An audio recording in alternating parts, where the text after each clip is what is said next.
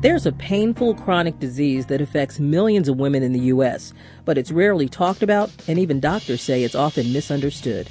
I'm talking about endometriosis. I'm Robin Shannon, and on today's Fordham Conversations, social worker, advocate, and Fordham alum Casey Berna talks about her painful struggle with endometriosis and about her documentary, Endo Truth The Impact of Endometriosis and Infertility on Mental Health. Good morning, Casey. Good morning, Robin. Thank you so much for having me. Well, thank you for joining me and sharing your story. What is endometriosis? It's where tissue exists on many organs inside the pelvic cavity. So it can exist on the bowels, it can exist on the bladder, on obviously the ovaries, on the uterus, basically anywhere from, you know, the diaphragm down through the the bowels and the rectal area. And this tissue exists in the pelvic cavity that's not supposed to be there. It causes a lot of pain and it reacts to hormones. So a lot of women with painful periods, that's when they feel the endometriosis the most. And it is a big problem that many women have. And Casey, you you I don't want to say suffer from, you're living with endometriosis, correct? Correct. I am living with endometriosis and I've been living with it for quite some time, although it took me a long time to get diagnosed with endometriosis like many women out there. So can you describe a day in the life of someone who is living with endometriosis? What's it like? Well, someone with endometriosis who is gone untreated, it can be a devastating disease. Um, it can make a person feel extremely fatigued. It can bring a lot of pelvic pain. It brings terrible cramps. Some women report having diarrhea or constipation, frequent urination. Um, it it basically takes over really your whole life because when you're in so much pain, it's really hard to think about and do anything. So, someone who might have cramping or might have pain, how do they know the difference between you know regular menstrual pain and something as serious as endometriosis? How, how, what symptom would they they look for? Women who don't have endometriosis i don't think have pain that sort of interrupts their life. If if you're having pain that can't go away with a couple of tylenol then you have a problem. Mm. and casey how does a person get or catch or develop endometriosis you know, it's funny. There there are still a lot of theories out there as to how a person can come to have endometriosis. A lot of uh, doctors believe that they have seen endometriosis in fetuses. There are still, you know, many theories on that. So we're not exactly sure what might cause it. Right, exactly. But they they do say that there's a genetic link. So if say a mother has it, her daughter or nieces or relatives are seven times more likely to have endometriosis. So there is a genetic component as well. But okay. more research has to be done. And if there's no cause that is really known, is there a cure for endometriosis? It is important to say there is currently no cure for endometriosis. There are treatments that can help it, but there is there is no cure. A lot of doctors say it's a myth that a hysterectomy can cure an endometriosis, but that's not true. There is there is sadly no cure for endometriosis at this time. But how can it be treated? So there there are different treatments. A lot of times, um, doctors will give patients a birth control pill to try to regulate cycles and and help with the symptoms but it does not make endometriosis go away. The top experts believe that excision surgery, when a doctor goes in and actually cuts the endometriosis out and removes it, that is what is giving patients the most relief at this time. But I guess the the challenge would be if you don't know you have it, then you won't necessarily go for the surgery. Correct. So what I find happening in a lot of patients, and it's what my documentary talked about, is that patients are going to doctors saying, I have terrible cramps, I have all these symptoms, and doctors are dismissing it. My own gynecologist told me that I just have a low pain tolerance, and that's why I have painful periods. And it, it turns out I had very significant severe endometriosis. It wasn't that I had a low pain tolerance, but many patients hear this time and time again. In a way, telling you that you have a low pain tolerance or it's all in your head is is extremely dismissive. Why is endometriosis misdiagnosed so often, Casey? I don't know. I wish I knew that because then I feel like I would be able to help change it. I I myself had my appendix taken out. I I went through having a gastroenterologist tell me I had ir- irritable bowel syndrome. That's another uh, diagnosis that endometriosis patients get a lot. I had my appendix taken out. Wait, wait, wait, wait, Casey. Wait, let's back up. Okay, so you're, you know, however old you are, did it start with your first menstrual cycle? Any the right. cramping or pain or? Right. So it's reported that 70% of teens and adolescents experience symptoms of endometriosis in early life, even before the onset of menstruation. So like a lot of these patients, I always had what I called a bad stomach. When I got my period, I continued to have stomach problems. I would have cramps and these issues just got worse.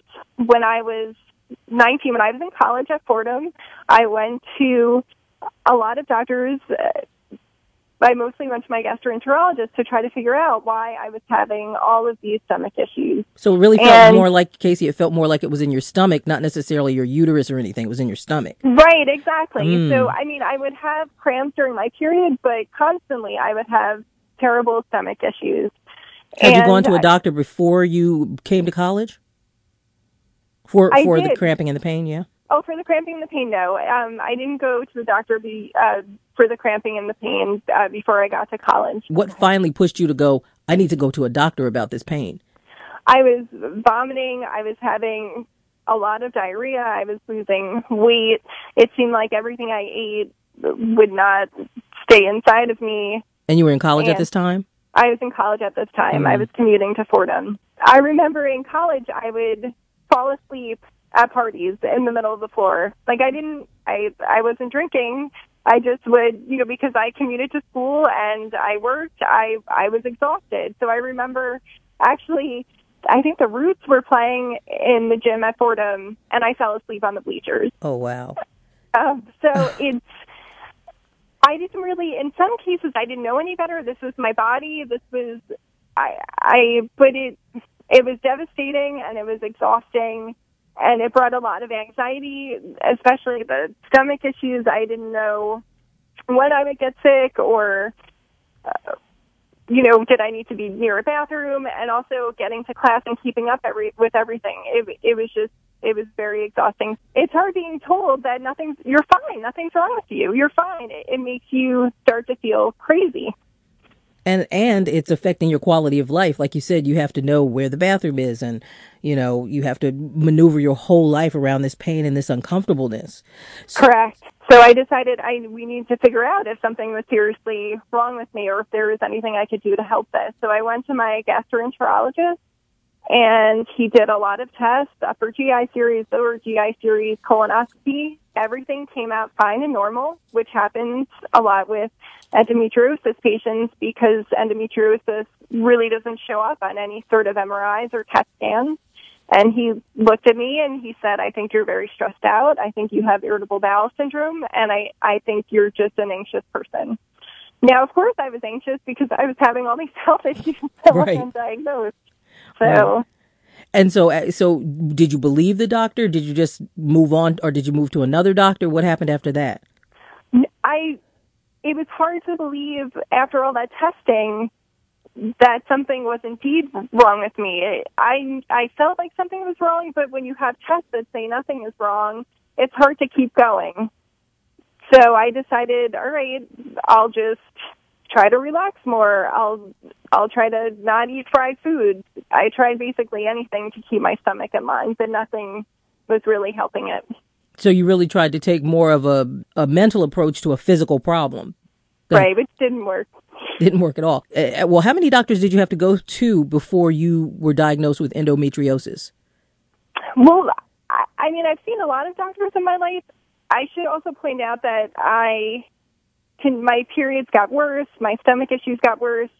Uh, during a period, I had horrible right side pain, and I went to the hospital. I called my gastroenterologist. He told me I got to go to the hospital, and it was funny. My appendix looked weird. He said, You have borderline appendicitis. Mm. And I said, Well, what does that mean?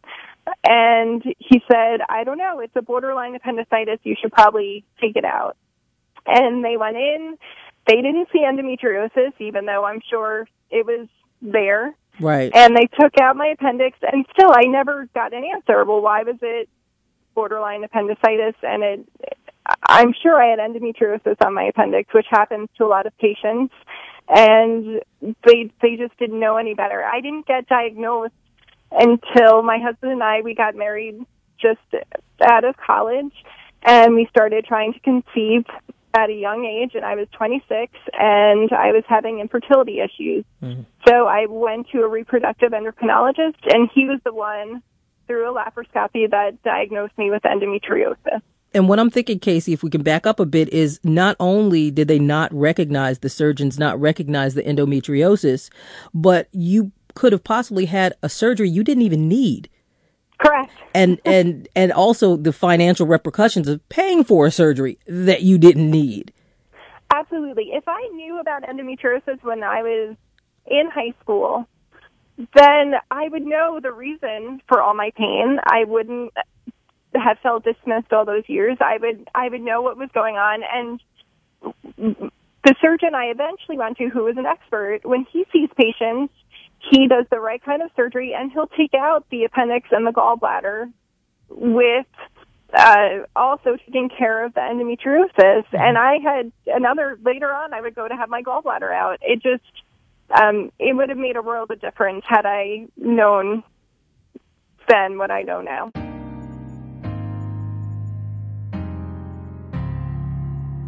This is Fordham Conversations on 90.7 WFUV. I'm Robin Shannon, talking with Casey Berna. She's a social worker and advocate who created the documentary Endo Truth, the impact of endometriosis and infertility on mental health. Let's fast forward a little bit. So you finally, you and your husband go to uh, get checked out for in- infertility? Correct. We got checked out for infertility and all the tests came back negative our doctor had no idea why we were having these issues. And he said, you know, maybe you have endometriosis. And did you go like, what? What is endometriosis? Right. I had never heard of it before. And he said the only way to diagnose it is through laparoscopy. So let me go in there and, and check it out and see. So what kind of surgery was, is laparoscopy? Laparoscopy is when they make tiny incisions and they use a camera. So it's it's a less invasive way of performing surgery. And what was he looking for? He was looking for tissue endometriosis. He was looking for the disease throughout my pelvic cavity. And that's what he found. He did. He found some of the disease and he used a surgical technique called ablation which means he just burns it away, which is what the majority of doctors do. They burn it. And he sewed me back up and he said, You're all good. It was, you didn't have a lot and we should be able to get you pregnant. It should be no problem. How long was the procedure? Were you in the hospital a while or was it overnight stay or? His procedure was pretty quick. I think it was only an hour or so and it was outpatient. Oh, so you got to go home that day? I did. I got to go home that day, and I was told that everything was going to be okay. So it was good to have an answer. But Casey, did but, you actually believe them because you had gone a few other times and people had told you this is going to fix it? Did you did you believe your doctor and if so, why? I hoped. I I hope my doctor was right. I think I have a cynical point of view that I developed over the years. So I I was hopeful that this was it and I wanted this to be it. Obviously fertility was on my mind. My husband and I really wanted to have a baby. So that was our, our main priority. So I was really hopeful that he was right, that the surgery was the only thing I needed to have a baby and that my quality of life would also improve. So did it work? I was able after fertility treatment to have our daughter and we're we're very very lucky. But what I what I did notice was that I I started feeling sick after she was born. What do you mean sick? With the the endometriosis started getting worse and worse. Oh. and we really wanted to have more kids, so we jumped right back into treatment, and that's when I underwent like many more fertility treatments. You had to go through these um, infertility treatments. Does having endometriosis rule out natural childbirth? No, absolutely not. So the Resolve the National Infertility Association says that 40% of endometriosis patients will experience infertility. So not all patients with endometriosis have infertility. But I think another interesting statistic that the American Society of Reproductive Medicine has on their website is that endometriosis may be found in 24 to 50 percent of women who experience infertility. So, Casey, does pregnancy actually help with the endometriosis? I think a lot of doctors say that to patients. Oh, we just have to get you pregnant, and that'll help with your endometriosis. And my doctor said that to me as well. While some women experience less symptoms of endometriosis during pregnancy. I don't think that's true for all women. I know I had a lot of issues with my bowels and with different pain during pregnancy and and then my endometriosis was worse after pregnancy. So pregnancy is also not a cure for endometriosis even though a lot of doctors will say that to patients. Casey, you created EndoTruth, the impact of endometriosis and infertility on mental health. So why did you decide to do this documentary? After my fertility journey was over and after I met an awesome endometriosis specialist, I started feeling better and I started becoming very active in the endometriosis community. I got my social work degree at Fordham and I decided to try to use my social work skills to help the endometriosis and infertility community. So I started doing counseling with patients. I started running support groups and getting involved with other nonprofits. And I would talk to women all over the world who had the same experience I did, delayed diagnosis, doctors dismissing them, telling them that they were crazy, going for treatments that harm their body more than hurt their body. And I started hearing the same stories over and over again and I thought it would be helpful to tie up all these stories together and talk about the impact that these two traumatic diseases have on mental health. And I, my hope would be because the women would come to me very upset and often I would be the first person that they would talk to that had endometriosis or that went through a miscarriage or went through infertility they are such isolating things to go through. So my hope is with this video, it would be something that would also help patients feel less isolated.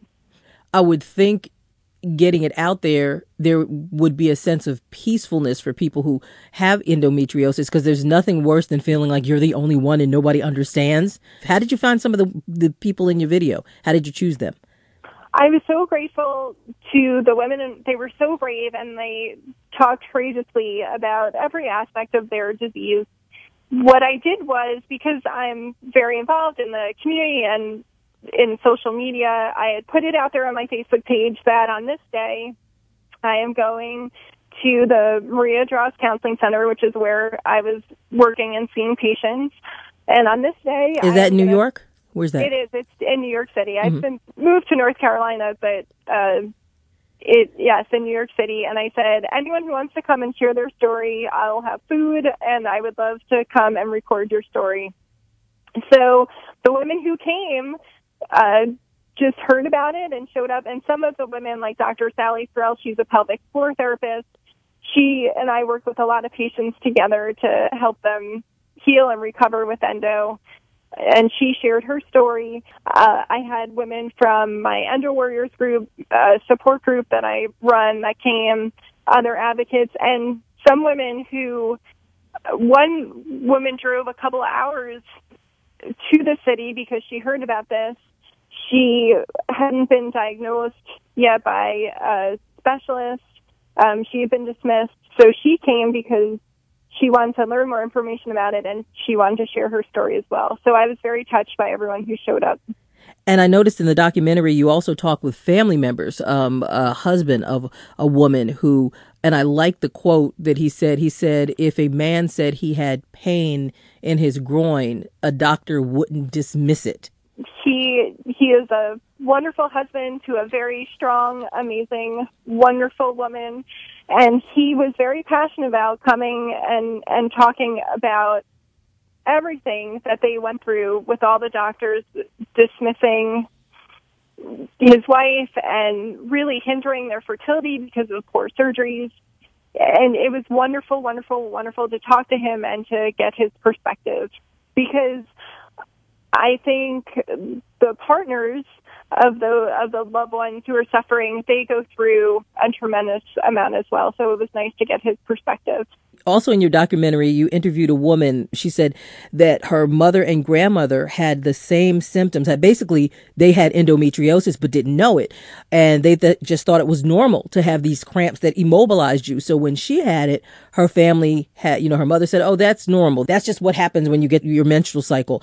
If this is information that's passed from generation to generation. Casey, how do you stop the cycle? It's really difficult. I have to say, my own mother had endometriosis. She was never diagnosed. But years into my own advocacy work, well after my surgeries, she told me that she used to pass out on the subway because her periods were so painful. She just used to faint. And I said, did you think that was normal? And she said, oh, that's just, that's just the way it was.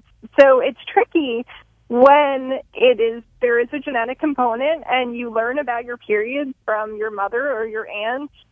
And if you learn that periods are supposed to be painful, how are you supposed to know otherwise, especially if doctors are saying it's normal? I'm involved in this wonderful program run by the Endometriosis Foundation of America called the Empower Program and they are dedicated to education, educating adolescents about endometriosis and also encouraging adolescents to be their own health advocates. So I feel like programs like this can help stop that cycle and educate women that painful periods are not normal. They often say killer cramps are not normal. There's something wrong. And I think it's just getting these messages out there, which is going to help stop the cycle. There have been a few celebrities like actress Lena Dunham or singer Halsey or top chef and model Padma Lakshmi who have gone public about their struggle with endometriosis. And Lena, who's on the HBO series Girls, said that she feared people would find out about her diagnosis because she was afraid that they would deem her weak. And I've heard this with other illnesses, Casey. So what do you think is at the root of the fear of people being considered weak if they have a medical condition, could this also be one of the reasons why p- women, especially, want to be dismissive of their health because of what people might think of them? What do you think? I don't know. I think it's hard. I think there's a few parts to that. One, I think not many people have heard of endometriosis. So there's, we have a long way to go in terms of educating society about endometriosis. When you hear someone has diabetes or someone has cancer, you don't say, oh, they're weak, right? That would be cruel. Like right. if you said that about those patients.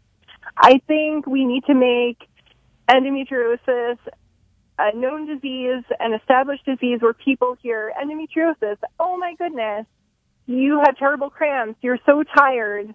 What can I do for you? Or how can I help you? Or wow, look what you're accomplishing through all of your pain and through all of your issues.